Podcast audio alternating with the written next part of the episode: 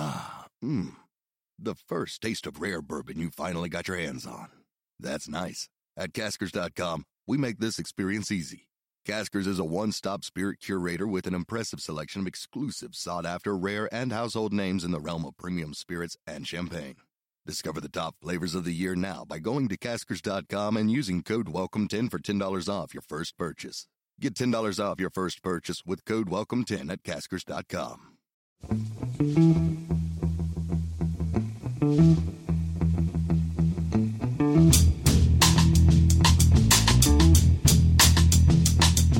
Hello and welcome to the Price of Football, the show that looks at the money behind the beautiful game with me, Kevin Day, and Liverpool University's Kieran Maguire. Kieran, it, it took four attempts, but finally we got to Plymouth, and I think it's worth it in the end, don't you?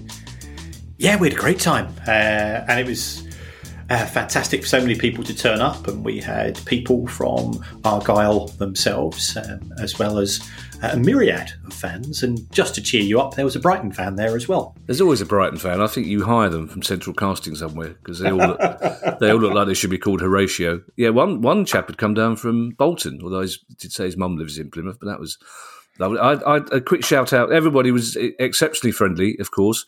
Um, I, I too, I, I, didn't know they didn't like being called Plymouth, Kieran. I didn't know you had to call them Oof, Argyle. You, you, you, got a bit, uh, bit, bit of a uh, bit of a hard stare there. Uh, yeah, friendly, friendly advice about, yes. what, about what the locals wanted to call us. Hello, who's up?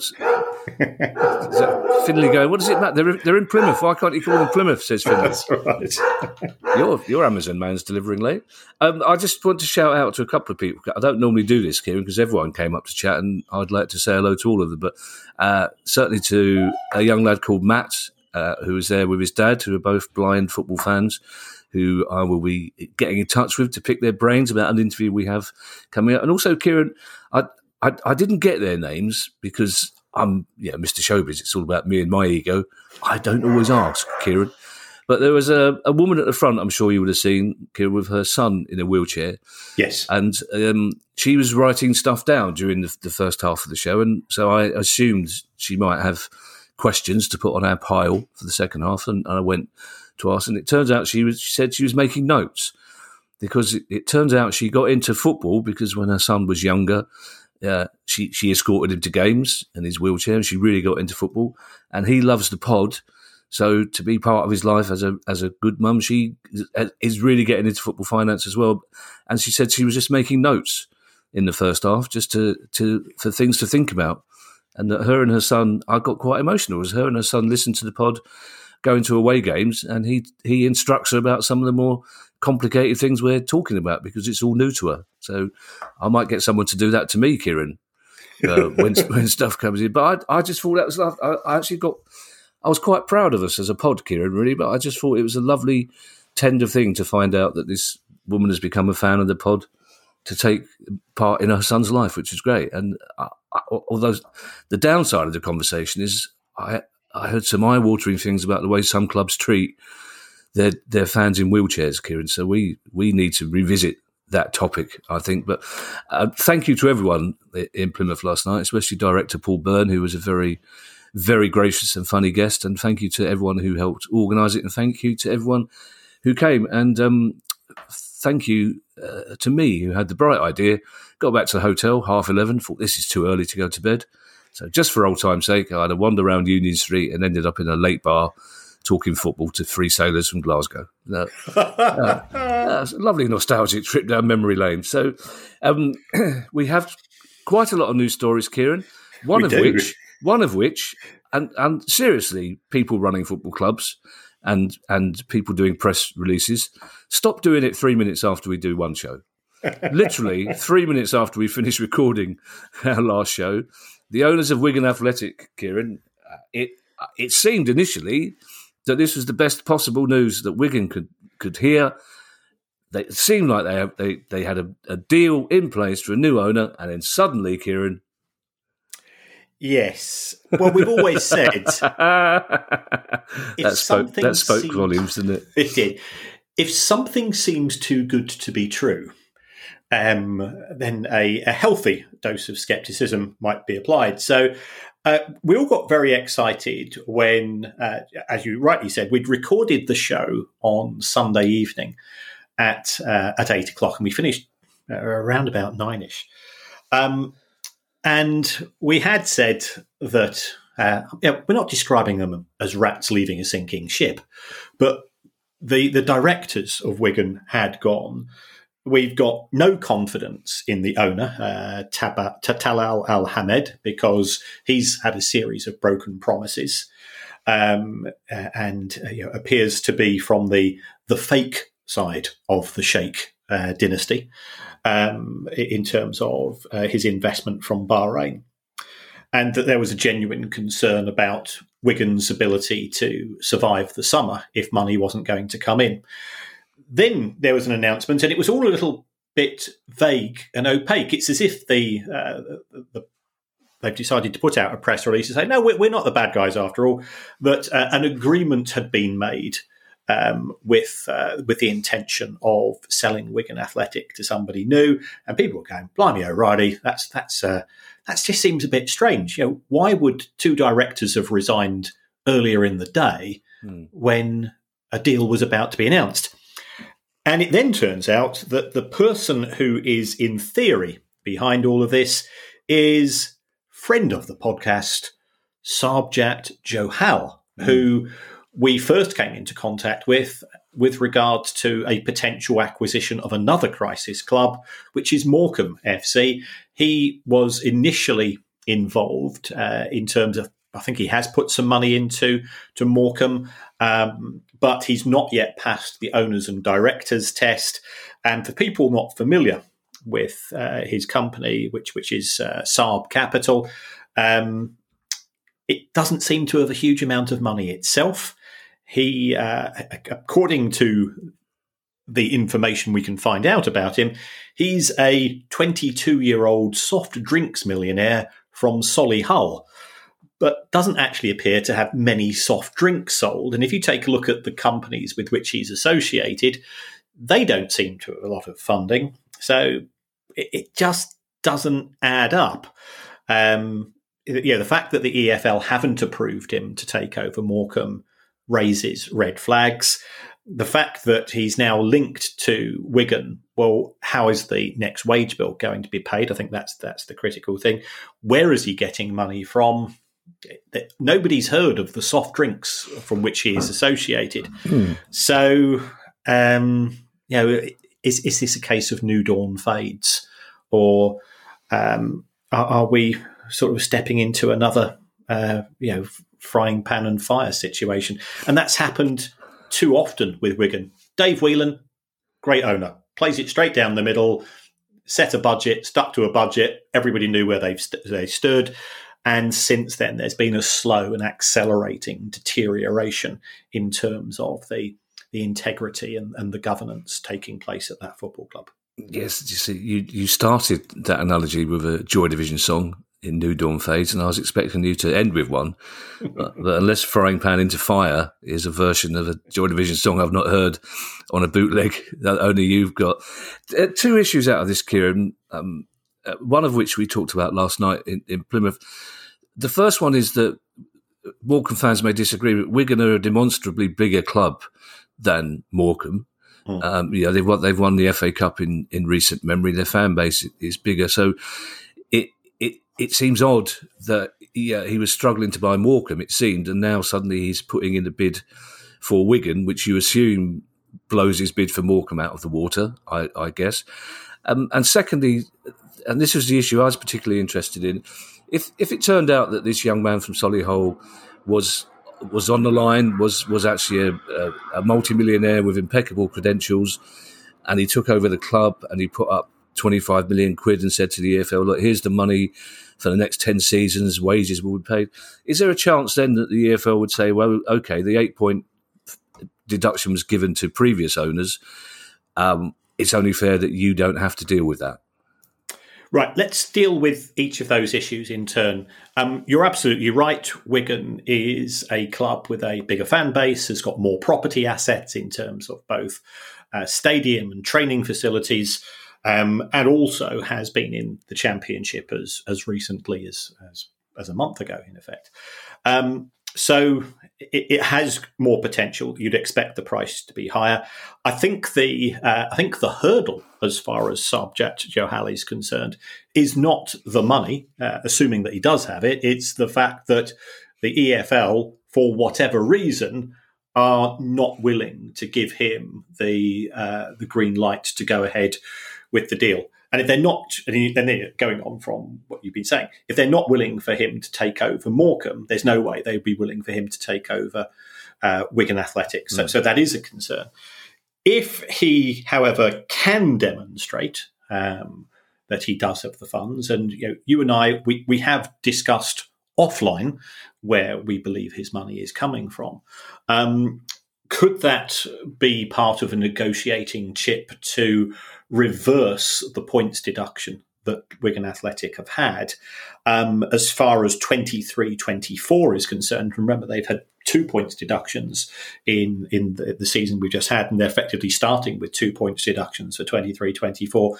I think personally, it's a long shot. Right. And the reason for that is that if I was the owner of another club in League One, I'd be saying, well, we've set up a budget on the basis of Wigan starting the season on minus eight points. Um, we uh, we quite like the idea of yeah. Wigan Athletic starting the season on minus eight points because let's be fairly, fairly brutal. Everybody acts in self interest. And there is a high chance that Wigan will be relegated because they're starting behind the other clubs and effectively they are unable to recruit players for 23 24. Because if I was an agent, or even indeed if I was the player or the player's family, why join a football club that has failed to pay wages on five occasions in the last 12 months? So um, it it could, and certainly somebody, you know, we, we did have this discussion uh, live at Plymouth, and uh, we did answer every single question. So for those people who are uh, have been waiting seven or eight months for us to answer a question on the Monday show, and th- there is a there, there is a workaround. Uh, to this, it's uh, you know uh, we will we will hope to have a few more dates uh, announced fairly soon. Um, but I I think it's highly unlikely that the EFL would reverse that position, um, and they'd say you you either buy the club as it is in terms of inheriting both the assets and the liability in the form of the points deduction, or you, you, you go and find something else to play with. Because that's another worry for Wigan fans, isn't it, Kieran? That people who have generally got the money to buy the club have to deal with the fact they're buying a club that's possibly going down again. Mm. So that's another level, isn't it? Um, just between you and I, Kieran, let's pretend we're offline again for a second. Uh, we didn't answer quite every question last night, as I didn't put two of them to you because oh. they were about Moscow and the, ah. the Baroness was there. So I thought, in the circumstances, especially every time we mentioned the word Baroness, she shouted from the back, "My name is Gail." I thought I thought it was probably best that I didn't ask those questions. Um, filed That's very wise. File, um, also filed, Kieran, in the drawer marked "Be careful what you wish for." Uh, Charlton fans, which again we we mentioned the idea that Charlton were a, a rich club for potential mm. investment, and then just moments after we mentioned that, it turns out that another old friend of the pod uh, has got himself involved there. Yes. Um, Charlton, again, has announced that they have agreed a deal in principle. But again, this will have to go through due process with the EFL. And it's uh, it's Thomas Sandgaard, who I think it's fair to say has a fairly checkered but brief history as owner of Charlton Athletic. Um, and he's on our naughty step because he failed, and, and I, I, bear a grudge, as you know. Of course, he, he, uh, he, we we agreed with with Thomas that he could come. Yeah, we, he'd come on the show, and we were really looking forward to having a chat with him as a guest as to you know the the, the rationale behind buying a football club and his his his plans for Charlton. And on both occasions, he just failed to turn up. So yep. yeah, that automatically automatically gets uh, you know, red ink from me. Um, but uh, the, the agreement is with a company called SE7 Partners. Mm. And uh, SE7 Partners, SE7 Partners um, was was fronted by our very good friend Charlie Methven, and um, Ch- Charlie, uh, for people who are unfamiliar with him, uh, he was part of the ownership group at Sunderland. He he featured um, quite prominently on the Sunderland Till I Die documentary. Um, he didn't necessarily come out of it spectacularly well, although he was. I felt I always felt that he was very um, upfront and and very candid uh, with his comments. Um, so it looks like he had this company called SE7 Partners. And then, sort of 24 hours later, um, SE7 Partners announced that it was now controlled by a company called Global Football Partners, which is based in Grand Cayman in the Cayman Islands. Mm. And who owns uh, SE7 partners via global football partners? Well, thanks to the somewhat opaque nature of uh, governance and tran- tra- uh, transparency in, uh, in Grand Cayman, we don't know. Now, you know, clearly the EFL will insist that uh, that they are given uh, due access, but again, it makes you feel slightly uncomfortable. I, I went on to Google Maps and I managed to find the building uh, which now controls um, uh, Charlton Athletic in theory, once you know, assuming if this deal goes through. And I think it's fair to say um, I'd quite like it as a holiday home, but mm. it, hmm. it, didn't didn't set off what you'd call a particularly business style vibe. It was it's right next to the beach, and there was a, a very pleasant yacht uh, parked there, and, and, it. I suspect it, it might be a, sort of a, uh, a, a brass plate uh, address rather than something from which uh, decisions are going to be made. At least, Kieran, it's some consolation for Charlton fans that it's on Grand Cayman. I mean, that indicates it's not on one of the little Caymans; it's on the big one. yes. So you must have some money. Uh, Charlie Methven, you mentioned too candid. Uh, I think that's an understatement, somewhat. When you're when you're overheard uh, explaining that most of your fans are too dim to work out the financial strategy of the club that is being bought, I think that that's, that's it goes way beyond candid, Kieran, doesn't it? Mm. In a way, mm. um, yes. And also, Charlie Methven, I, I feel it's a warning to anyone who takes over at Charlton.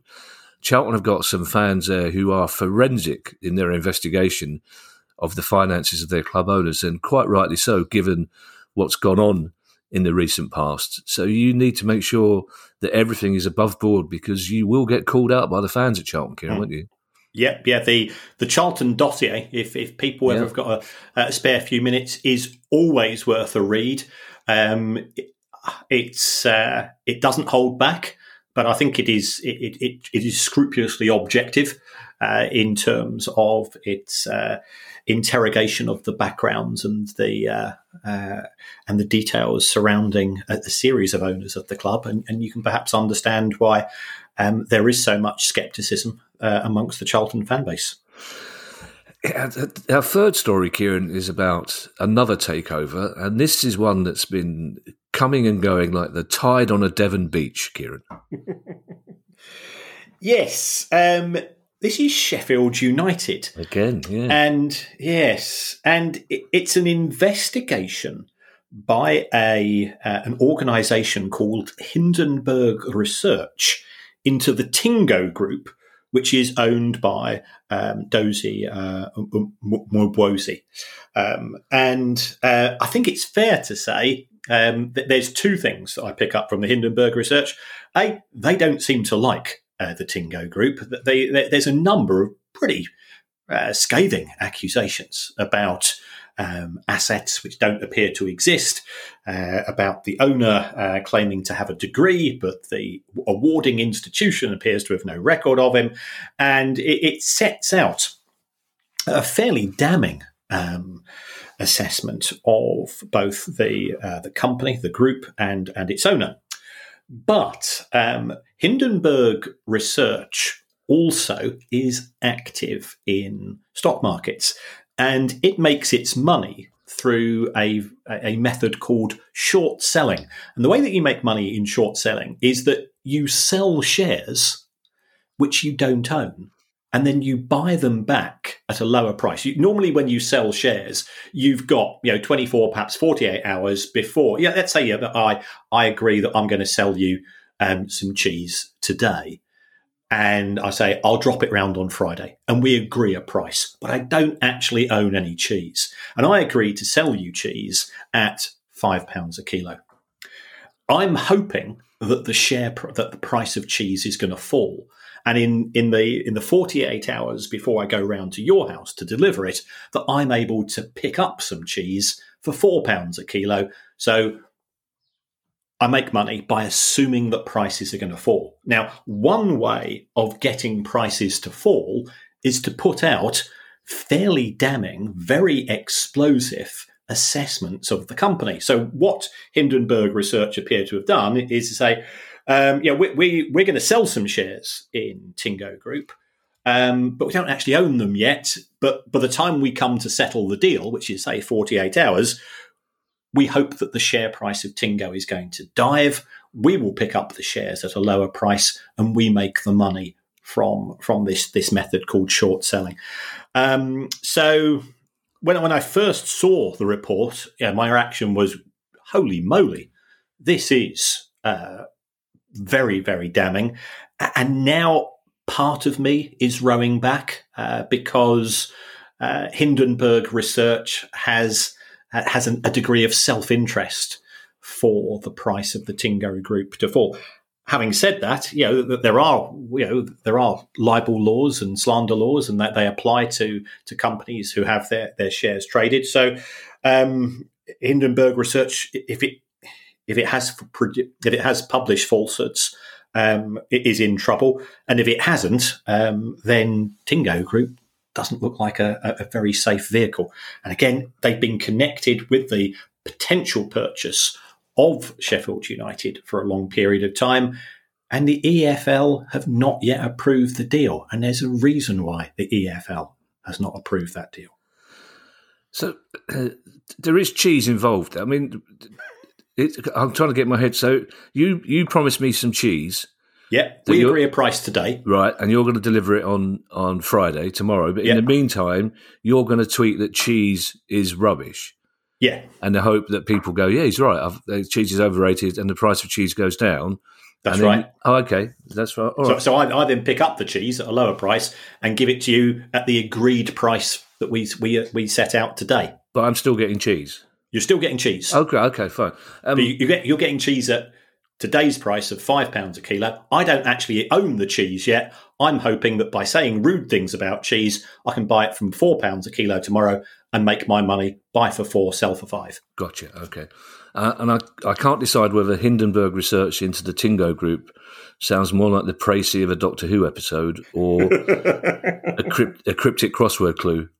Uh, three down, four letters. Um, Inter Milan, Kieran, have one of the most iconic kits, shirts, mm. especially in in world football, basically, and they will be showing off that kit in the Champions League final. But it will have something different on the front. Yes, um, Inter uh, Internazionale, as as we we I guess should call them. They they did sign. Kieran, I'll stop you. I had enough trouble with Plymouth fans last night. Really, it's it's this Inter's fine. when yes. we when we do the live show in, in in Milan, we'll we'll cope with that then basically. Argyle fans. Sorry, I said Plymouth fans again, didn't I? Argyle fans. yes. Um, uh, Inter had a deal with a uh, digital organisation called Digital Bits, um, and know, we, we were we were we were bemoaning and mourning the loss of Pirelli on on the front of those uh, classic shirts. Um, but there was a slight problem in that Digital Bits didn't actually pay the money that was due to Inter, and therefore Inter cancelled the deal. And for um, yeah, for a couple of months now, they've been playing with uh, nothing on the front of their shirts. Um, but they've signed a, a, very, very late deal with Paramount Plus. So um, it's it's a two uh, it's a two match deal. Uh, their final away match in uh, Serie A against Torino, they, they wore their away kit and they will be wearing um, in the Champions League final against Manchester City with that, those iconic colours, um, this Paramount Plus uh, uh, logo on the front of their shirts. Now, there's also talk about Paramount Plus signing a back of shirt deal for season 23 24. So, so we await that. Um, we don't yet have back of shirt sponsors in the Premier League. Um, but uh, you know whether that will uh, manifest itself, because you know we we know that the Premier League has agreed to say that it's not going to have any front of shirt gambling sponsors, but it will have sleeve sponsors who are gambling. Mm-hmm. So I'm thinking, well, that's leaving the back of the shirt, which doesn't appear to have uh, been mentioned yet by the Premier League. Um, so, so is this the way that things are going to go in the future? Yeah, we're going to end up like France, Kieran, where every bit of the kit has got a sponsor's name on it. Do we know how much Paramount Plus have paid for the, for this two shirt deal? No, no, it's it's all I think been a bit rushed, and, and none of the journalists have managed to get numbers. But uh, Inter did get stung quite severely. I, I, think their their their deal for the season with Digital Bits was worth in the region of thirty to thirty five million euro. Um, so for a couple, yeah, they might have got a, a couple of million euro to, given that uh, the. Yeah, we're not going to say the eyes of the world because I think that's that's an arrogant European thing to do. Hmm. But the Champions League final on Saturday is going to attract a huge audience. It's a strange thing for football fans, Kieran, how some uh, brands, if you like, shirt sponsors have become iconic in a way. In, in the way that Palace fans will happily buy shirts with uh, TDK on, old mm. ones, or Virgin Atlantic, but won't touch ones with ManBet X. And uh, like you say, that Pirelli, yeah, I, I, would much prefer shirts to be to have nothing on the front, but yeah, you're quite right. It, it seems like an international shirt should have that. And, and as we talked again last night, Uh, you know, the, the Ginsters' relationship with Plymouth has become kind of iconic as well. Although it, it's it's a local Plymouth foundation that's on the front of the shirt at the moment, but it's sponsored. That's itself is sponsored by Ginsters. So some brand relations with clubs work much better in fans' eyes than others, don't they? And presumably that's the, the holy grail for somebody who's who's looking to sell the, the front of their shirt, isn't it? That's right. You're looking for something symbolic. You're, you're looking for. Um, it, it's a bit like when a, a verb, be, uh, or sorry, when a brand becomes a verb. So we talk about hoovering, we talk mm. about Googling. And every time we use that language, we're actually giving away um, a, a brand name which has become so embedded into uh, modern thinking that uh, it, it is used as a means of a, a whole industry. So yeah, you, you, can absolutely understand it. And and let's face it, Italian kits do look cool, uh, especially on Italian people. Yeah, in my view, yeah. Uh, it's not quite the same for uh, when when you see them down at uh, at uh, Eastbourne Beach, uh, worn on blokes from blokes from North London who have also got rolled up rolled up handkerchiefs on their head. When when's this happening, Kieran? In the fifties? What's what's happening here? you, have not been to Eastbourne recently. Uh, Eastbourne no, is the fifties. Yeah, no, fair, fair point. It's it's just a very pleasing time travel image of a, uh, an elderly English chap with a handkerchief on his head and his trousers rolled up, and a brand new Inter Milan shirt with Paramount Plus written on the front.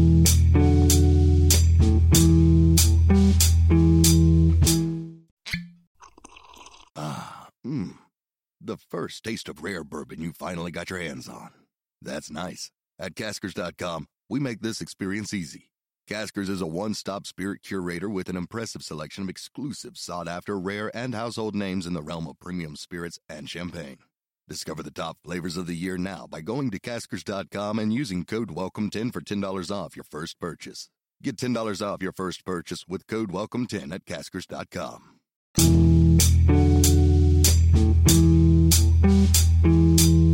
This next story, Kieran, I'm surprised hasn't been a, a bigger one than it than it has. Uh, I didn't put that very elegantly, but it's about UEFA and their fear of Premier League clubs dominating in Europe, and it's not one that's really made the headlines here, and it kind of should do really because it's it's a, a very interesting, slightly worrying development. Yes, this story was broken by Martin Ziegler in the Times a few days ago. Um, other clubs in Europe are very jealous of the Premier League because mm. the Premier League has done some things spectacularly right. They've they've made some very very smart decisions, and one of the smartest decisions that's ever been made is to go into the international broadcast markets and to say, "Hi, we're the Premier League. We're the new kids on the block. This was happen- happening in 1992. Um, we, have got this new uh, this new product. We've got live TV taking place over. You know, off, remember when it started? It was sort of you know, two three days spread over the weekend." Mm do you do you fancy trying it? And I tell you what, we're so confident in it, we're going to give it to you for nothing. And the the subscription channels in you know, in Thailand, in Nigeria, in Australia, in, uh, you know, and so on, they said, yeah, yeah, this is fantastic. We'll, we'll, we'll have some of that.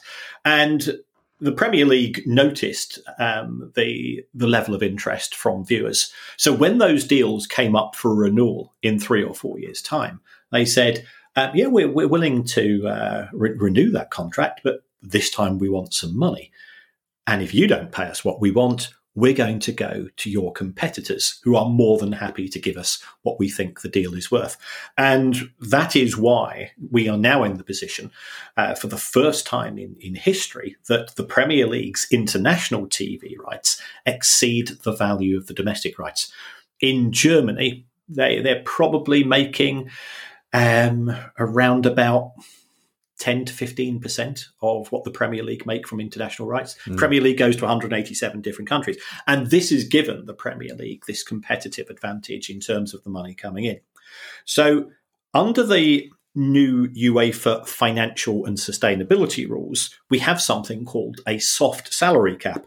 And the soft salary cap works as uh, wages are capped as a proportion of income. Now, there's agents' fees and net transfer spend and various other bits and pieces that go into it. But the best way to think of it is it's a uh, you're, you're, allowed to to spend uh, initially ninety, then eighty, then seventy percent of your income on on player wages. The problem with such an approach is that it create it preserves the gaps in football.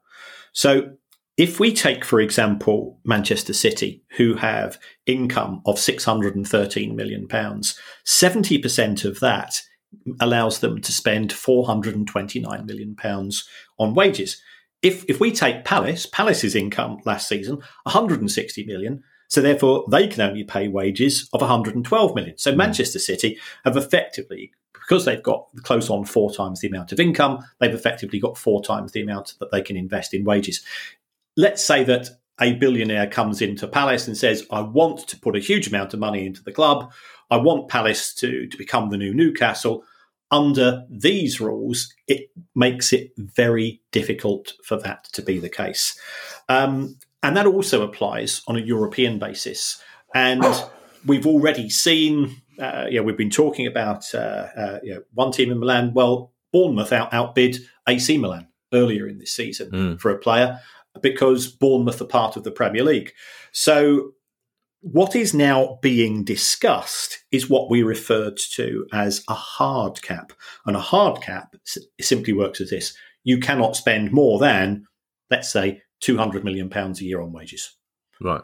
And that applies across the whole of Europe. And that means that those clubs at the elite end of the Premier League, they would have to plan to reduce their wage bills. That would mean that it would be more competitive for the clubs in the other big four leagues in Europe and potentially some of the, the clubs in other countries as well.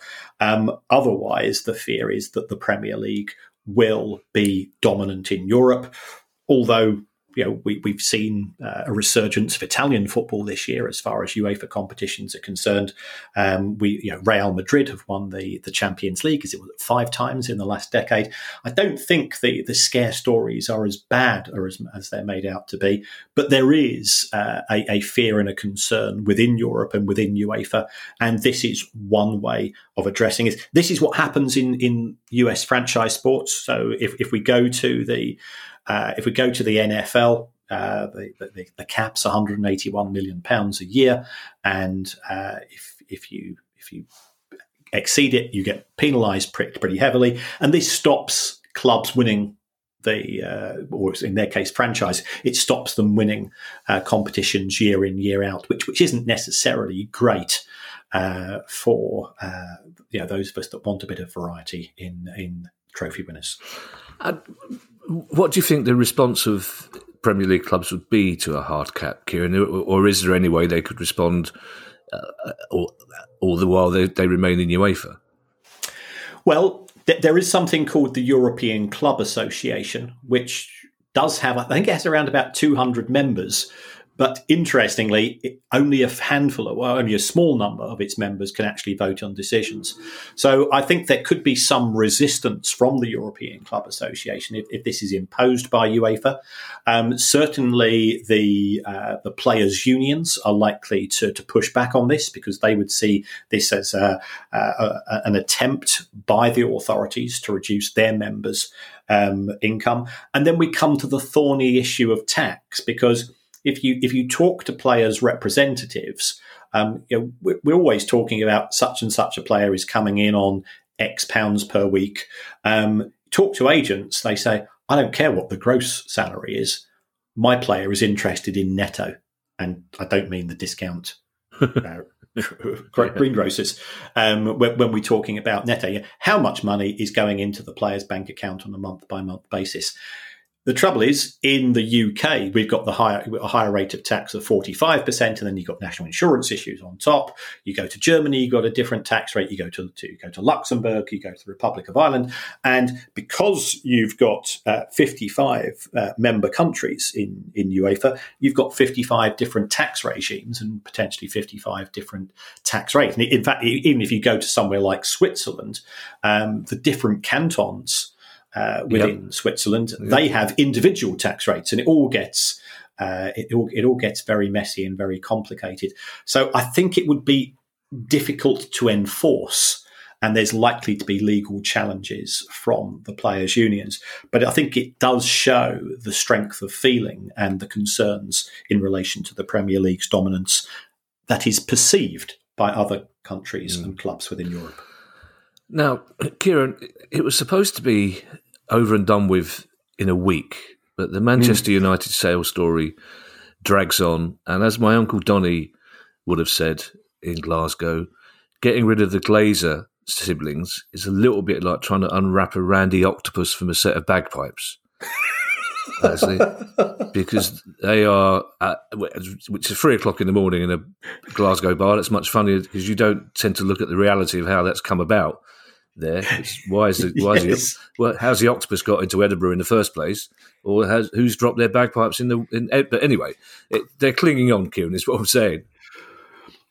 Yes. Um, so we, we have the two potential bidders for Manchester United, and the latest noises uh, that are coming out, which are being strategically leaked by Sir Jim Ratcliffe's uh, uh, PR people, is that he's now willing to allow the six Glazer children to still have some shares, mm. so long as he gets up and, and, has 51%. 51% means that it allows you to appoint the board of directors. It allows you effectively to control the transfer budget. It allows you to, to dictate how much money is going to be spent on infrastructure and, and borrowings and so on.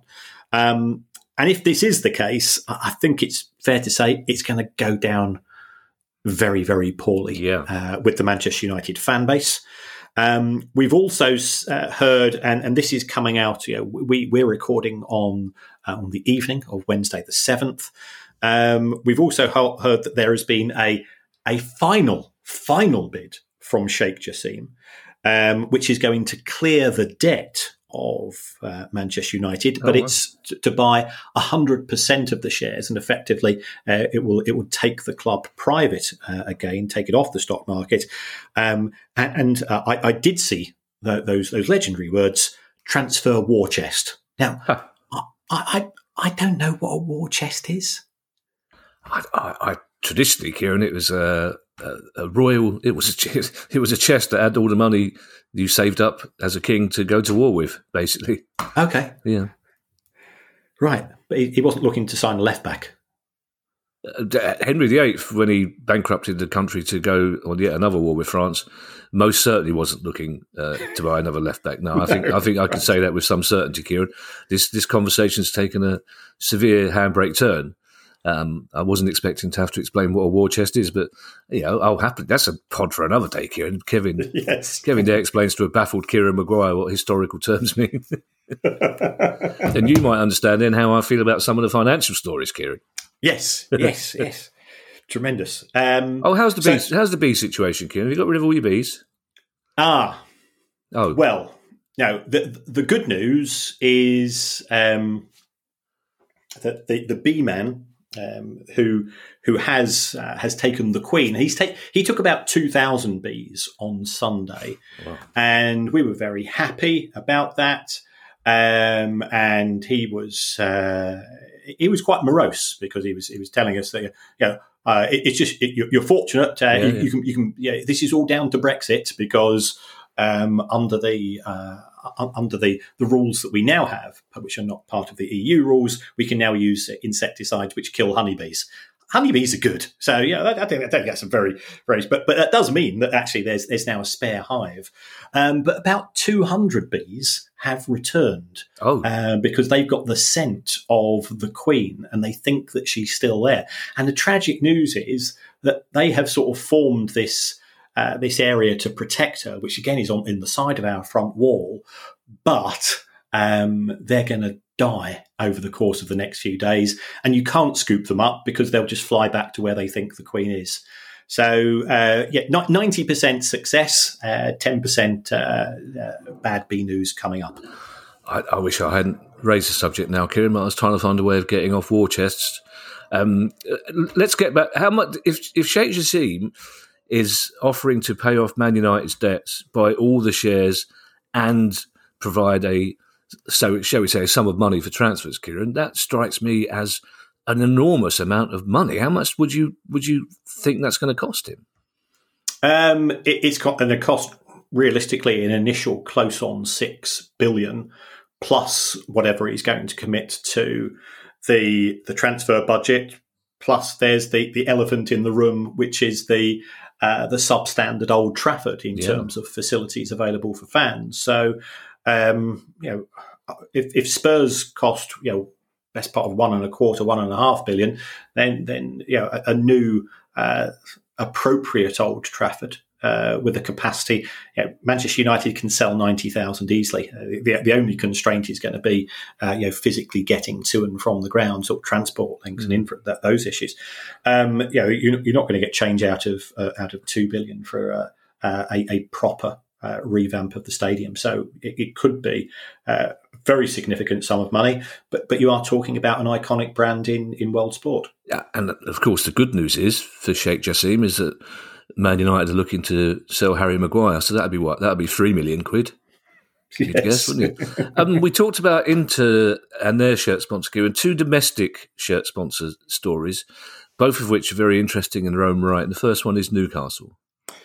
Yes. Um, Newcastle's deal with Fun 88 uh, was due to expire in 2024. Uh, by all accounts, Fun 88, which is a Chinese gambling company, are paying around about seven to eight million pounds a year, which is which is the going rate for a uh, effectively a white label uh, gambling sponsor. Um, Newcastle, uh, I think, are going to announce, if the stories are true, a deal with a Middle Eastern based company, um, uh, the Sela Group, which is a Saudi events company. And that's going to be somewhere in the region of three times the amount. It's going to be £25 million a year. Um, that will have to go to the Fair Value Committee. Um, that's been set up by the Premier League to try to stop clubs from manipulating their finances by having friendly sponsors. But with Newcastle A finishing third in the Premier League, appearing more often on television as a result of that, and qualifying for the Champions League next season, I think they'll be in a fairly strong position to defend a £25 million a year deal. Um, you know, there'd have to be evidence of step downs if they subsequently don't qualify for the Champions League. But uh, uh, the commercial income of Newcastle flatlined throughout the ownership period of, of Mike Ashley, and clearly it's one area that the club is is both keen and able to address um, because Mike Ashley himself became a, a, toxic element as far as relationships between sponsors and the club was concerned, because they knew that there would be boycotts, they knew that there would be negative publicity put out by the Newcastle fan base if if the uh, if the sponsors got involved with Mike Ashley's uh, Newcastle. It, has been quite a handy week, Kieran, for people like Amnesty International and other opponents of the Saudi regime who are accusing them of sports washing on a huge scale, with Saudi not only buying the Saudi government, not only buying the top four clubs in the country, but essentially buying golf as well. Yes, that that's an absolutely staggering uh, decision, and I appreciate that you know, this isn't a golf show, mm. um, but uh, as, as, somebody um, that we, we mutually know in, in the world of uh, of broadcasting said, um, you know, they're not trying to buy the branches off the tree; um, they've just gone and bought the whole tree. Mm. and uh, you know, you, you, had these two competing bodies.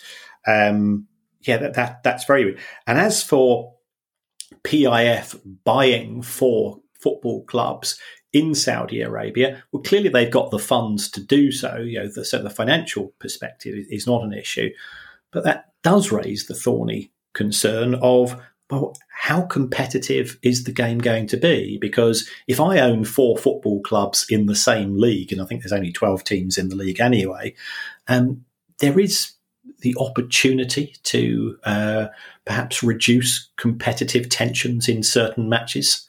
Uh, but you know, if, if, you're if you're trying to get into, for example, the FIFA World Club Championship, and you need to finish in the top two in Saudi to to go into the playoffs for the MENA uh, area, then you know those results c- can be arranged by a little bit of soft pressure from the owner.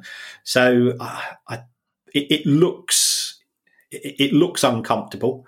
Um, the ability of these clubs to recruit players and pay them transformative amounts of money oh, for, wow. for young men that are already rich. You know, I think uh, uh, Kante, who is, one of one of the players I think it's, difficult not to love. Uh, he's going to be paid hundred million dollars a year if he accepts the contract, and you you can't really say to the players, "Well, you shouldn't take it," because it, it's it's perfectly legal to do so, and it's uh, an incredible amount of money. And the chances are there won't be very much tax paid on that either. Well, it, it's all very reminiscent, Kieran. Back in the in, in, the early nineties, when BSB and Sky were in a, a, battle to see who would become the dominant uh, satellite station, both of them were offering stupid amounts of money to mid-level comedians to do mid-level comedian stuff, and they were two of the best years we we had. And uh, not that long ago, we had China becoming the, the logical place for 29, 30 year old European footballers to go. And now we're seeing, I mean, credible rumours that Wilf Zaha has been offered £275,000 a week to go and play out there. It's, I mean, it's obviously sustainable financially wise, but it does, it does remind you of those, those heady days of China offering everybody in the world more money than they'd ever seen, isn't it? Yes, and we've seen it in cricket with the IPL. Yeah, indeed. Um, yeah. You know, and but yeah, the potential death of one day cricket in this country on the back of that. Um, you can expect to see it potentially in in other sports. Um, and, and, you and I are also old enough to remember Kerry Packer, indeed, and, and pajama cricket, yeah. and the the reaction of the establishment um, when, when, that took place, where where somebody came along and cricketers were, were very poorly paid. You know, it, it was a uh, it, it, was a you know doff your cap type of uh, existence, but the money they were on uh, was was ridiculously low, and along comes somebody and, and disrupts the whole market.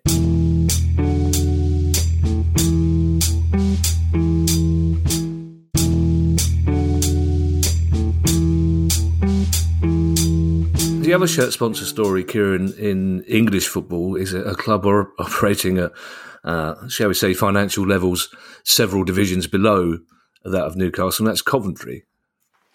Yes. Um, uh, Doug King, the, the new owner of Coventry, has said um, the the deal with Boyle Sports, uh, again a gambling company, um, that's that's due to end, and he doesn't want to renew, uh, even though the EFL, the Sky Bet Championship, in which Coventry are competing, yeah. um, uh, is is itself sponsored by a gambling entity, and, and the EFL have said, yeah, we're, we're not going to follow the, the Premier League. Uh, and in addition to that, um, betting kiosks in the stadium are going to be removed as well. And uh, he says he, he, doesn't want to put temptation. You know, he, if anybody that that has had a family member or a friend or a loved one who has a gambling addiction, it's it is very difficult. And uh, I think you've got to give Doug King uh, a, a, lot of credit. He, he, does appear to be very genuine um, in, in wanting not to reduce people's enjoyment. You know, we've, we've, we've said on many occasions that you know, we, we both have place wagers on football matches, um, but to create an environment where um, people who have suffered on the wrong side of the gambling industry don't feel as much of the constant pressure um, as as would otherwise be the case. Yeah, we, we, talk about this every week, Kieran. So I don't want to discuss it further, but I, I will say one thing, and this it, this came up last night because we had a question from one of our uh, audience members in Plymouth, which is uh, which companies are wealthy enough to replace betting sponsors. So there's a risk involved in Doug King doing that, but it's it's entirely up to him. And I think a lot of Coventry fans will be very happy with what he's done. It's sad news for Reading's women's team, Kieran.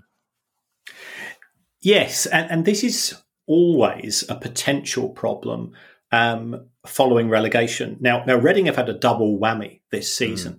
in the sense that the men's team has been relegated from the championship to the um, to, to League One. And that means that their broadcast income will reduce by around about 75 to 80%.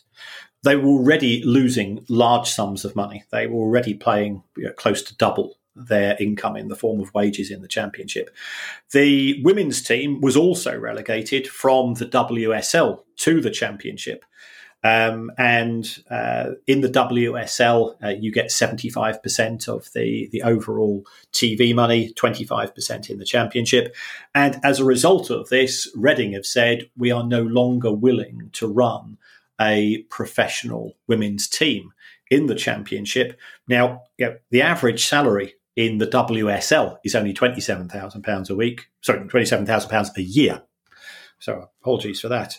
Um, and uh, it's it's less than that in the championship, and the fact that they can't even match those wages, or they don't plan to, um, is is a, is a concern. And I think the the broader issue of the funding and the sustainability of the women's game, um, when there is a very close relationship to the men's team, um, when the men's team is relegated, and this could be from the Premier League to the Championship or the Championship to to League One, um, there, there's always a knock on effect.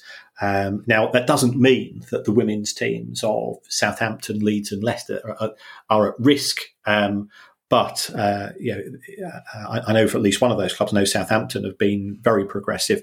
Um, but it, it does show that there is a degree of dependency upon the men's team maintaining its position. And if it loses that position and gets relegated, there are ramifications not just for jobs, but also for uh, in the back office, but also for um, issues such as academies and women's teams as well. Well, it also indicates, Kieran, the, the actual reality of the women's game at the moment. Because if you were to ask most football fans what they thought of the women's game, they would say, "Well, it's flourishing. You know, World Cup mm. games are going to be sold out. Wembley's sold out every time the Lionesses play. We're seeing great crowds in the Women's Premier League, uh, the Women's Super League. I beg your pardon. But at the the coal coalface, at grassroots level and above, it's really struggling, Kieran. Yes, um, and trying to come up with a long-term strategy for the women's game because it, it is it's a bit like a startup business and, and you know you, it does come up with a, a, series of different hurdles. And i think the sadly the worst thing that happens is that because the men's game especially at premier league level is flourishing so much people are automatically comparing yeah the women's game to the men's yeah, game. Yeah, yeah. But I think the women's game is, is more akin to something such as rugby league or, yep. or county cricket in the sense that it's fighting for eyeballs and it's fighting for broadcasting slots against the Premier League, which is this this behemoth which is you know dominating uh, the sporting uh, landscape so much. Uh, it's interesting you mentioned rugby league. Here, I was speaking to Clare Balding recently for another project, and she she says that the constant comparisons between women's football and men's football are not helpful. And, and mm. when hmm. it comes to the broadcasting deal for women, for example, she said, don't compare it to the men's broadcasting deal because nothing in the world of sport will ever come close to that. Compare it to the men's deal for broadcasting rugby league or rugby union. And when you do that, it's it's a comparatively healthy comparison. Yes. Yeah. Yeah. I, I, yeah. I, I can't believe I said comparatively in comparison in the same sentence, Kieran. I need to stop beating myself up about these things. Kieran, it's it's rare that we get to get. We've got a couple of stories left. They're not massive stories, but this one, I think, in its own way, is as big a story as we've been able to announce recently, and it's unremittingly, I hope, good news. Yes, this is in respect of uh, Hednesford Town. Um, there was an announcement about a month ago that the, the club was not going to be able to play football um, in 23 24. Um, it was going to have to withdraw from the, the Northern Premier League. It's got the fourth highest attendances in yeah. that you know, averages around about 500 yeah uh, you know it's we've always said part of the community gives people a purpose gets people out of the house you know gets you walking gets you talking there's so much so many positives about football and the the owner, know, the club had been losing money. The owner said, "I can't afford to fund it, or I'm not going to fund it." But um, you know, and there, there, were directors' loans outstanding of around about two million pounds. Looking at the accounts, um, somebody has come forward. I think he is the former vice chairman. Um, to, be, to be fair, he said, "I have made mistakes. I think he's had a perhaps a prickly prickly relationship with some of the fans historically, but." Let's let's put that all to one side. Let's work for the common good. Um, and yeah, it, it's it's it's good news, you know, and you know, look look forward to them ideally competing in the in that league next year, and, and hope they go from strength to strength. Yeah, and, and if the deal is done, it would be lovely to talk to somebody from Hednesford Town as well. Mm. Kieran, I, I, rarely say this to you, but I've I've got a bone to pick with you, Kieran. Oh, I really. In, in times gone by, you've said to me that Palace are probably worth about 250, 260 million quid. So that's what I tell. In the Pawson's Arms, people will sidle up to me and go, "You know a bit about this football finance stuff," and I go, "No, I don't. I read out the questions." Uh, but they, they they would then say, "Well, what does your mate Kieran think Palace is worth?" And I'll go 250, 260. Lo and hmm. behold, mm. all the WhatsApp groups, social media, etc., Palace fans this week, because Forbes would go at 680 million quid. They reckon we're worth. What's going on, Kieran? Yes. Um, Forbes have published their 20 most valuable, uh, I think the 30 most valuable football clubs. Now, sorry, we, start, perhaps, perhaps, we should explain who Forbes are to some people. Well, well, Forbes, Forbes magazine. Forbes is the magazine for extremely wealthy individuals. Ah, uh, okay, it, right. it, looks at the lifestyles lifestyles of the rich and the famous, nice. and uh, and communicates those. Um, and it's very aspirational, and it talks to you know, millionaires and billionaires and, and, big corporations and so on. Um, and, and it, you know, American sport uh, is is associated with a lot of wealth, but it but Forbes has come up with what it considers to be the the top thirty most valuable uh, football clubs on the planet. Now, three of the clubs in the top 20 are from Major League Soccer. And I go, well, yeah, I, have been to some MLS games. I've had great fun attending MLS games. But if you take a look at the most valuable um, uh, US club, which is uh, LAFC, their revenue is around about eighty million pounds. Um, that's that's just beyond what Fulham made in the Championship. Mm.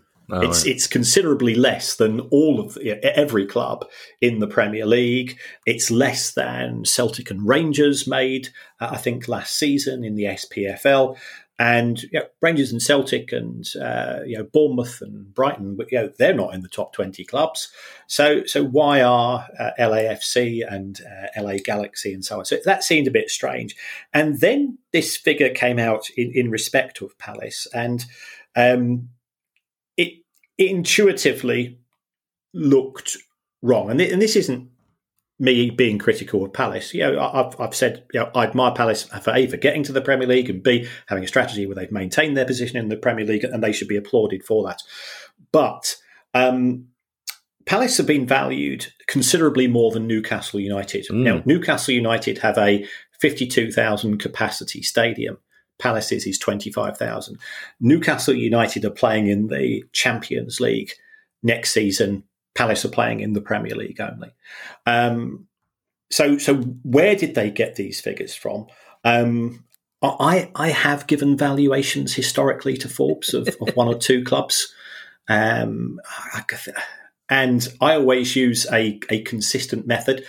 I think the issue here is that Forbes actually talk to probably you know, 15 to 20 different people in the industry who'd use different methodologies to value football clubs. And a journalist from Forbes would say, Can you give me figures for Crystal Palace and Fulham? Can you give me figures for Manchester United and Newcastle?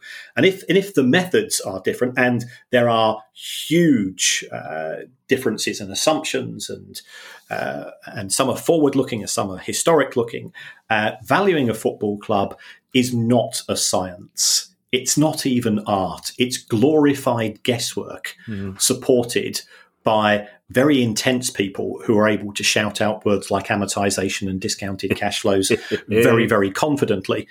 But the numbers, I, I don't want to say that they're ultimately a load of old bollocks, but they are. Um, so um, I can understand you know, Newcastle fans were, were very upset about this, and I'm just saying, just don't take the numbers too seriously. Um, ultimately, a football club is is a trophy asset. It's like buying a work of art. How much are you willing to pay for an individual Banksy? That that varies upon you know what you think of it and you know what other people think it's worth. So yeah, I, I did. This isn't a Crystal Palace. I don't think they're worth six hundred and eighty six million pounds. Uh, well, two things, Kieran. I'll tell you how much I'm prepared to pay for a Banksy. Thirty quid. Not a fan. Um, right. The frustrating thing is, Kieran, I was halfway to crowdfunding 240 million quid to buy Palace. I don't. I don't think. I don't think they're going to take the extra 400 million. Is going to take a lot of raising, Kieran. It's, it's just. Yes. I, it's just knocked me a little bit, Kieran. That's all. It's really. We, yes. we were halfway there. I mean, uh, obviously, guy producer guy turned me down with a 30 million quid I asked him for. But uh, he reads Forbes, doesn't he? I imagine. I imagine producer yes, guy gets... he, he writes it.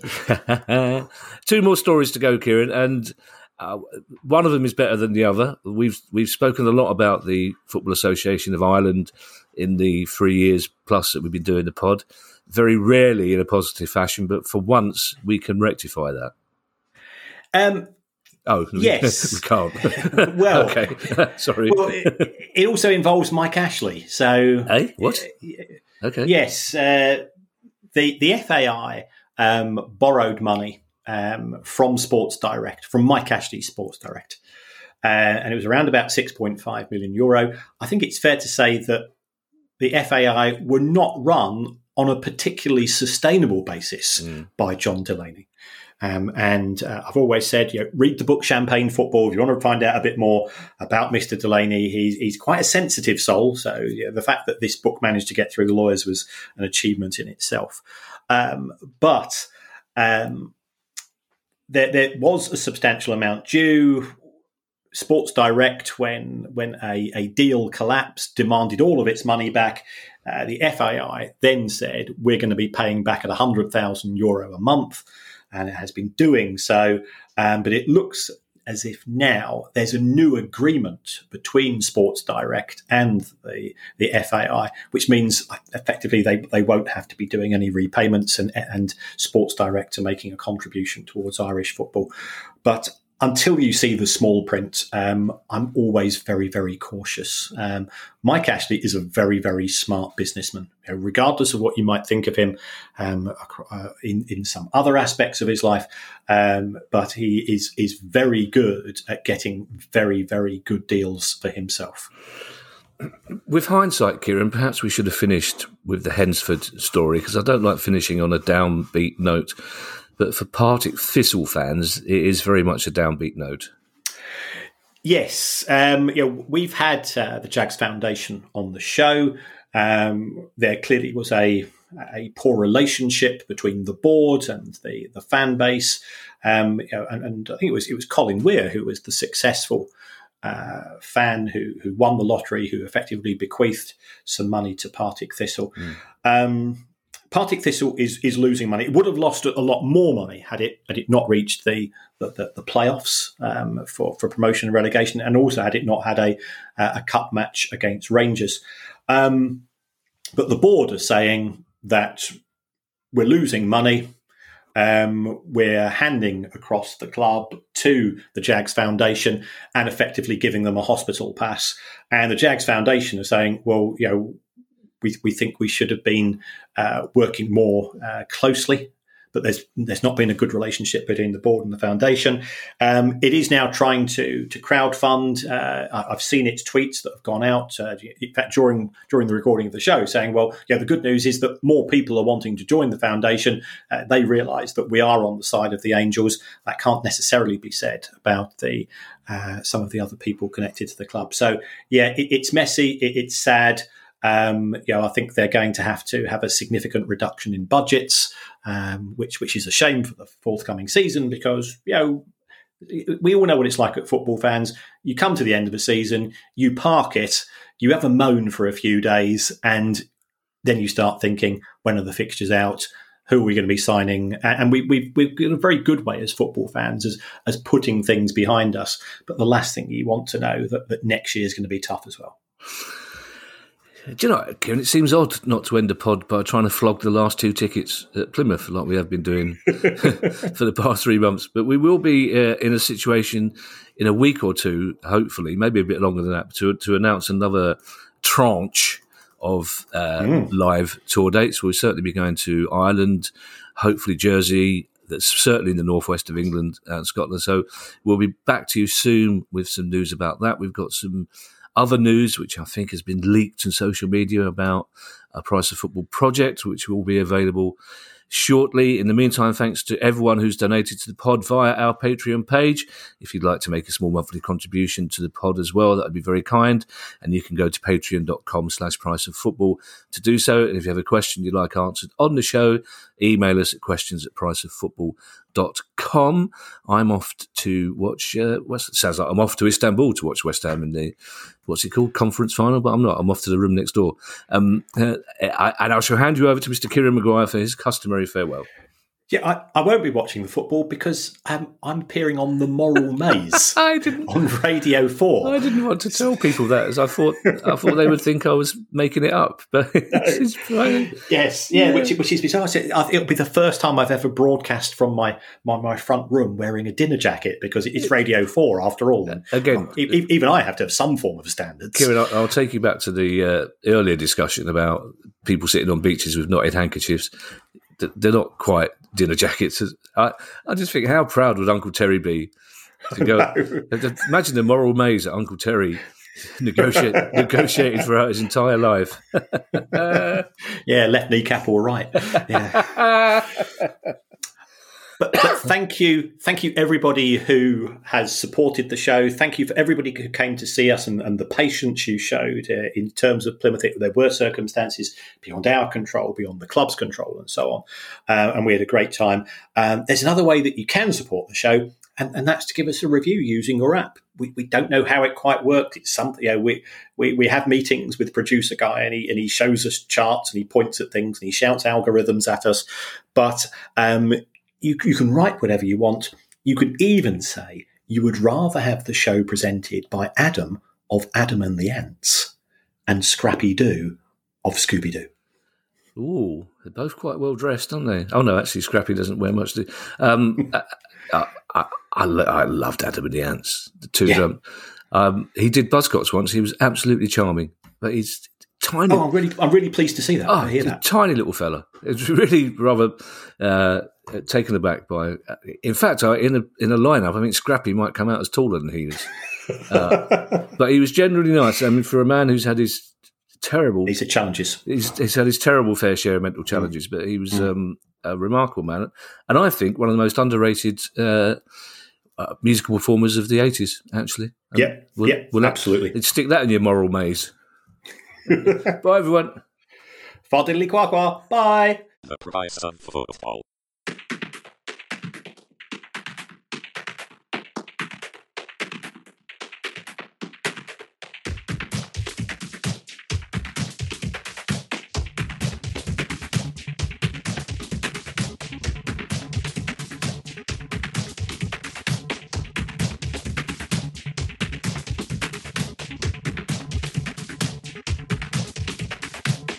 Price of football.